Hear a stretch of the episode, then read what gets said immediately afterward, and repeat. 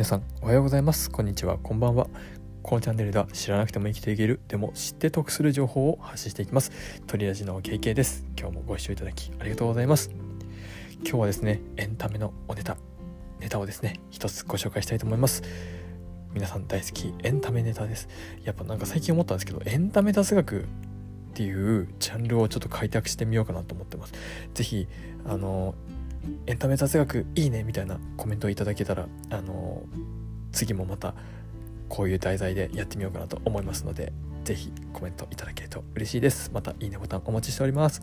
じゃちょっと本題に入っていきましょう。今日ご紹介するのはですね第7世代です。皆さんも1回は聞いたことあるんじゃないでしょうか。よくお笑い芸人さんで第7世代って言われることがありますよね。お笑い第7世代とかく言いますよね。じゃあこの第7世代って具体的に何なの？っていうところですね今日は。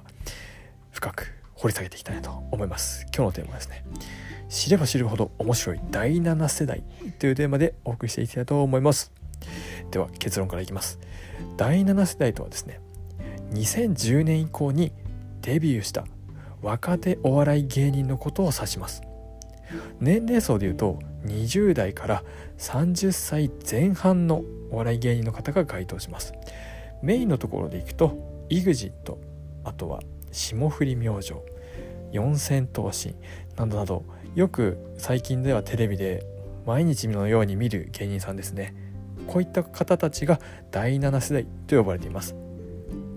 じゃあ皆さんこの第7世代ってもともと何から始まったものかご存知ですかね？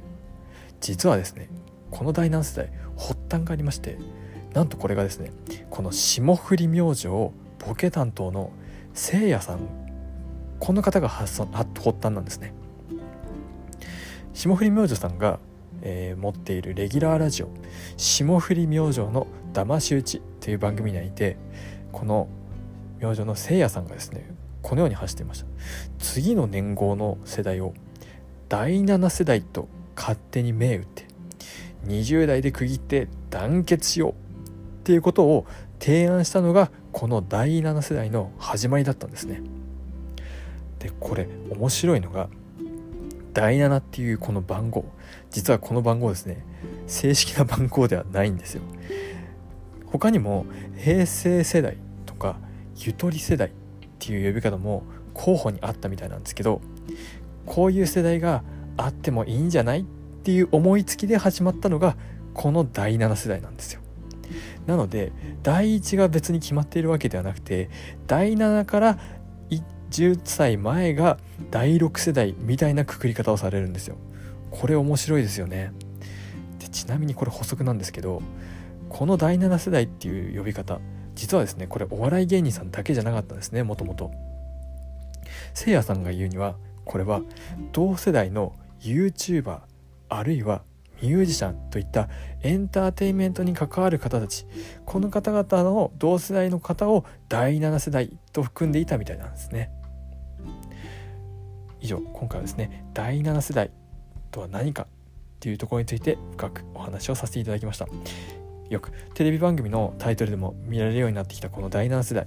もう言葉自体が一人歩きしている感がちょっと否めないんですけど、まあ、この言葉がフィーチャーされたことでですね。特集特集されたことで若手芸人の活躍の場が一気に増えましたよね。